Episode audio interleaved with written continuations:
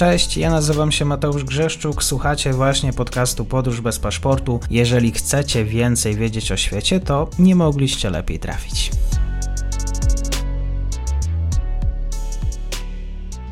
Dzień dobry Państwu, dzień dobry wszystkim słuchaczom. Ze mną jest dzisiaj dr Łukasz Danel, Katedra Nauk Politycznych Uniwersytetu Ekonomicznego w Krakowie. Będziemy rozmawiać o Szkocji. Dzień dobry, bardzo mi miło.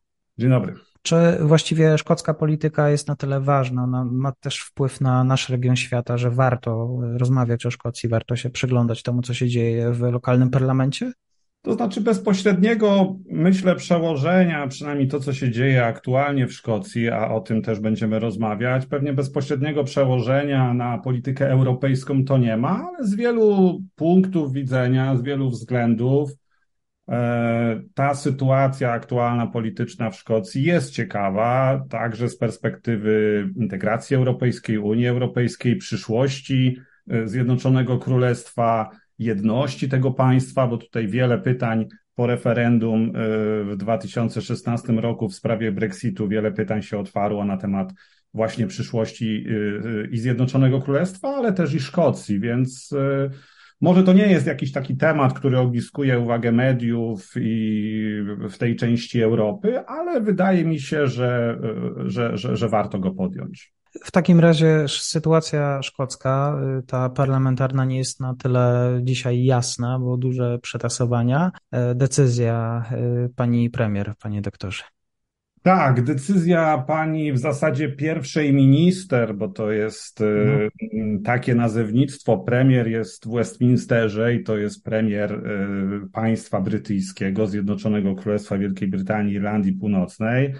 Natomiast po reformach dewolucyjnych y, pod koniec XX wieku w Szkocji, Walii, Irlandii Północnej powstały instytucje władzy ustawodawczej i wykonawczej, takie lokalne można powiedzieć. No i w przypadku Szwe Szkocji, przepraszam, jest to, e, jest to rząd szkocki, na czele którego stoi pierwsza minister, no właśnie do niedawna Nicola Sturgeon, która dość niespodziewanie e, z tego stanowiska w połowie lutego e, zrezygnowała. To było zaskoczenie, myślę, dla samych Szkotów, dla samej Szkockiej Partii Narodowej, na czele której no wciąż stoi, bo ona zapowiedziała, że ustąpi wraz z, z wyborem nowego lidera, który równocześnie będzie tym nowym pierwszym ministrem rządu szkockiego.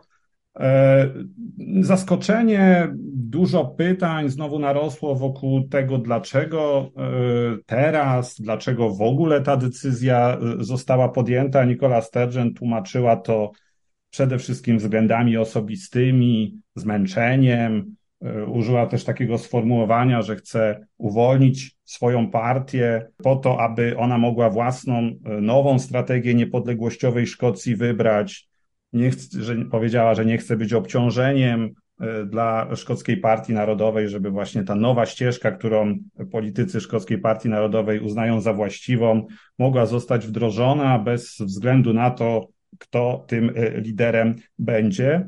I właśnie tak e, komentatorzy polityczni, znawcy też tej sytuacji wewnętrznej Szkocji mówią, że to głównie brak postępu, jeśli chodzi o kwestię niepodległości. To jest ten główny powód zniechęcenia i rezygnacji. Nicola Sturgeon to też może warto, warto przypomnieć, od 2014 roku pełniła tę funkcję, zastępując Alexa Samonda, który w 2014 roku, po tym referendum niepodległościowym, które się odbyło, i które było no, jakby nieudane w tym względzie, że Szkoci y, w większości zdecydowali, że tej y, niepodległości nie chcą, więc po porażce Szkockiej Partii Narodowej Alex Salmond zrezygnował i zastąpiła go jego zastępca, czyli Nicola Sturgeon. No też może warto z takich ciekawostek jeszcze nadmienić, że to była w ogóle pierwsza kobieta na tym stanowisku i w ogóle najdłużej urzędująca pierwsza minister w Szkocji. E, polityczka, która doprowadziła tę partię do e, kolejnych zwycięstw wyborczych, zarówno na tym szczeblu szkockim, jak i do fantastycznych wyników, jeśli chodzi o wybory do e, Izby Gmin w tych szkockich okręgach. Na przestrzeni tych no, dziewięciu lat, tak można z grubsza to policzyć, w Westminsterze było pięciu premierów, bo ona rozpoczynała, jak jeszcze premierem był David Cameron, zrezygnowała aktualnie, jak premierem jest Rishi Sunak. No i tych pięciu brytyjskich premierów nie chciało z nią podjąć jakiejś poważnej dyskusji na temat kolejnego referendum, o które ona wnioskowała.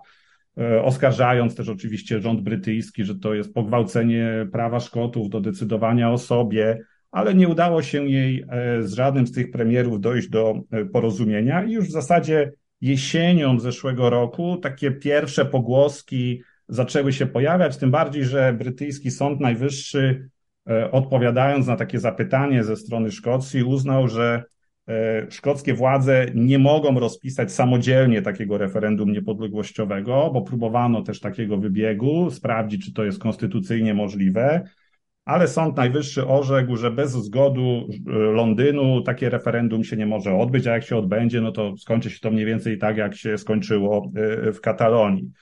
No więc y, to też wytrąciło Nikoli Sturgeon wiele argumentów. Y, zarzucano jej już wewnątrz partii, że nie ma takiej jasnej strategii, jeśli chodzi o y, niepodległość, że za słabo, że za słabo o to walczy, chociaż ona tam jakieś swoje pomysły też dotyczące najbliższych wyborów, chociażby do Izby Gmin przedstawiała, ale, ale uznano, że jakby mm, ta jej wizja nie ma szans powodzenia. I jeszcze tylko dodam, że mm, rezygnując, y, pytana przez dziennikarzy, Sturgeon wielokrotnie zwracała uwagę, że to jakby nie ma z tym związku, że to w ogóle nie ma związku z, z aktualnymi wydarzeniami, a też, też może nie jest y, fakt powszechnie znany. Y, szkocki rząd w ostatnim czasie wszedł w poważny konflikt z rządem brytyjskim w związku z bardzo kontrowersyjną y, ustawą, która ma na celu zreformowanie szkockich przepisów dotyczących y, zmiany płci.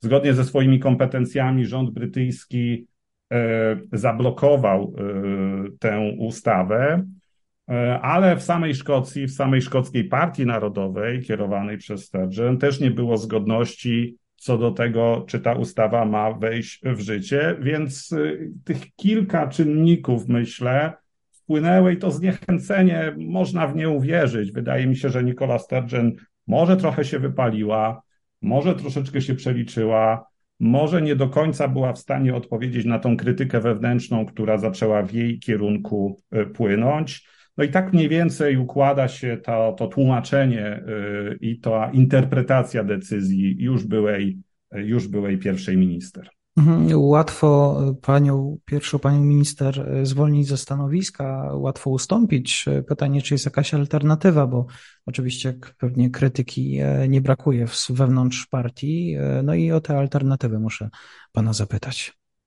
Tak, no w polityce zawsze jest jakaś e, alternatywa. Mówi się, że nie ma ludzi niezastąpionych, e, nie tylko zresztą w polityce.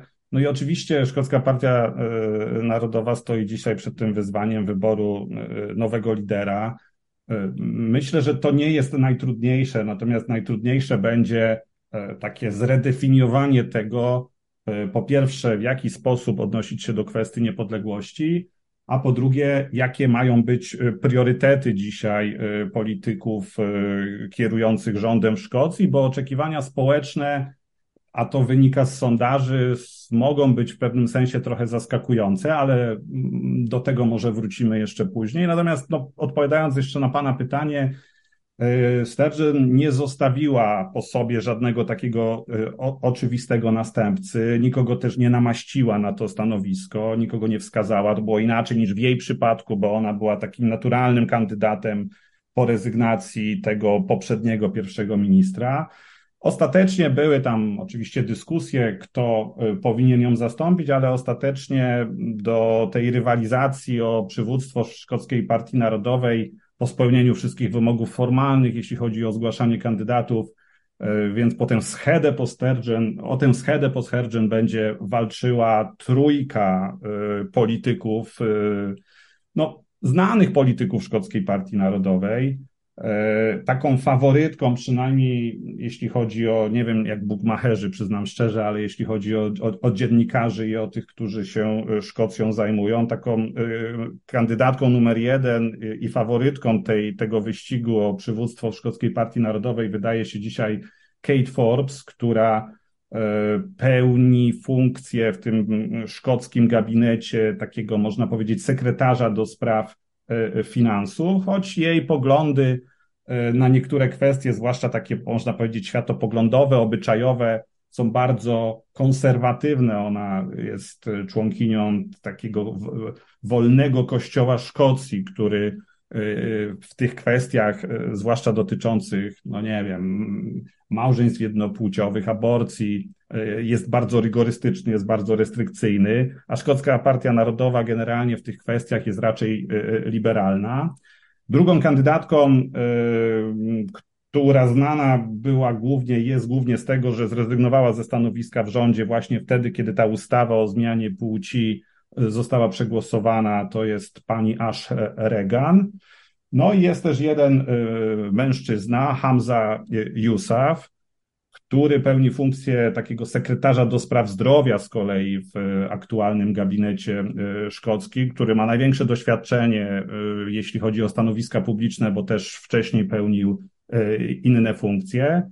No i to jest jedyny z tej trójki kandydatów, który dalej chce walczyć o tę ustawę, który chce podjąć nawet jakieś kroki prawne, żeby bronić prawa Szkotów do e, przyjmowania własnych regulacji prawnych, nawet w takich sprawach jak ta związana, e, związana ze zmianą płci. No i dzisiaj trwa taka, taka kampania wyborcza, można powiedzieć, i wewnątrz Szkockiej Partii Narodowej, i w mediach, kandydaci no, próbują się ustosunkować do tych kluczowych kwestii, czyli przede wszystkim niepodległości, przede wszystkim też no, jakby problemów wewnętrznych, które dzisiaj nie tylko w Szkocji, ale w całej Europie e, obserwujemy, próbują, e, próbują jakby pozyskać poparcie. No i ten wyścig o, o przywództwo w Szkockiej Partii Narodowej ma się rozstrzygnąć jeszcze jeszcze w marcu. Na początku spotkania powinienem też być może wspomnieć, że jest Pan autorem e, publikacji. E, chodzi o publikację Zrozumieć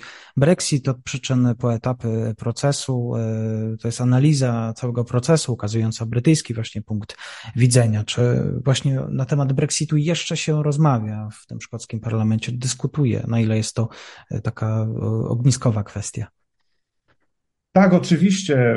Y, warto pamiętać, że y, Szkoci y, w większości zagłosowali przeciwko Brexitowi. Około 62% głosów padło za tę, na tę opcję remain, czyli pozostania w, w, w Unii Europejskiej. Oczywiście w związku z tym, że to jest stosunkowo niewielka liczba głosujących, jeśli chodzi o całe Zjednoczone Królestwo, no wiadomo było, że te, te, ten wynik tego referendum rozstrzygną e, głosy angielskie, a nie szkockie, ale to warto odnotować, że Szkoci w większości byli, e, byli przeciwko. Zresztą poparcie dla Unii Europejskiej już od dłuższego czasu właśnie w tej części Zjednoczonego Królestwa, czyli w Szkocji, było e, zawsze największe. E, Szkoci, tak się wydaje, najbardziej odczuwali i doceniali też korzyści płynące z integracji europejskiej, zwłaszcza jeśli chodzi o dostęp do jednolitego rynku europejskiego. I Szkocka Partia Narodowa, o której dzisiaj też rozmawiamy sporo, e, bardzo mocno włączyła się w kampanię e, referendalną po stronie obozu Remain. Zresztą wspomniana już wielokrotnie Nicola Sturgeon też była taką zagorzałą przeciwniczką Brexitu używała takiego argumentu, że no właśnie wyjście e, z Unii Europejskiej niejako automatycznie doprowadzi do kolejnego referendum niepodległościowego w Szkocji, bo to w 2014 odbywało się w zupełnie innych warunkach, więc ewentualne wyjście zmieni tę sytuację i Szkoci wówczas powinni otrzymać kolejną możliwość wypowiedzenia się na temat swojej, e, na temat swojej e, niepodległości.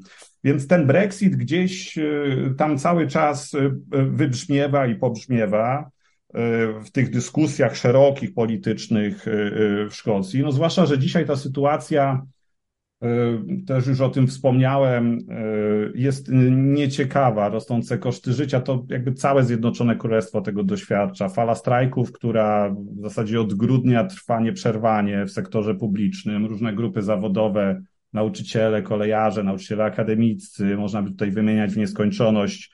E, praktycznie każdego dnia jakiś strajk się e, odbywa. I wydaje się, że dzisiaj dla Szkotów takie poczucie braku pewności, braku e, bezpieczeństwa, też wpływa na to, że gdzieś tam cały czas sobie myślą, że w tej Unii to byłoby trochę właśnie bezpieczniej. Mówi się czasami, że Brytyjczycy, wiem, że Szkoci nie lubią, jak się na nich mówi Brytyjczycy, no ale w tym kontekście są Brytyjczykami. Mówi się, że Brytyjczycy to, to, to ludzie morza. I, i, I tak jak na morzu w trakcie sztormu, e, w trakcie burzy szuka, statki szukają jakiegoś e, bezpiecznego portu, e, no a dzisiaj takim bezpiecznym portem przy tych wszystkich turbulencjach, z którymi przecież wszyscy mamy do czynienia i które wszyscy odczuwamy, wydaje się Unia Europejska i Szkoci taki punkt widzenia prezentują. E, więc gdzieś tak, cały czas ta tęsknota, trochę już za Unią Europejską i też myślenie w tych kategoriach, że będziemy chcieli do niej e, w jakiś sposób wrócić, na pewno też tym dyskusjom politycznym towarzyszy. Bardzo dziękuję za dzisiejszy komentarz. E, szkocka rzeczywistość, dr Łukasz Danel. Bardzo dziękuję. Dziękuję bardzo. I to już koniec na dzisiaj. Zapraszam na profil podcastu Podróż bez paszportu na Facebooku, Instagramie i Twitterze. Zachęcam też do wsparcia mojej pracy na serwisie Patronite oraz Buy Coffee. Do usłyszenia.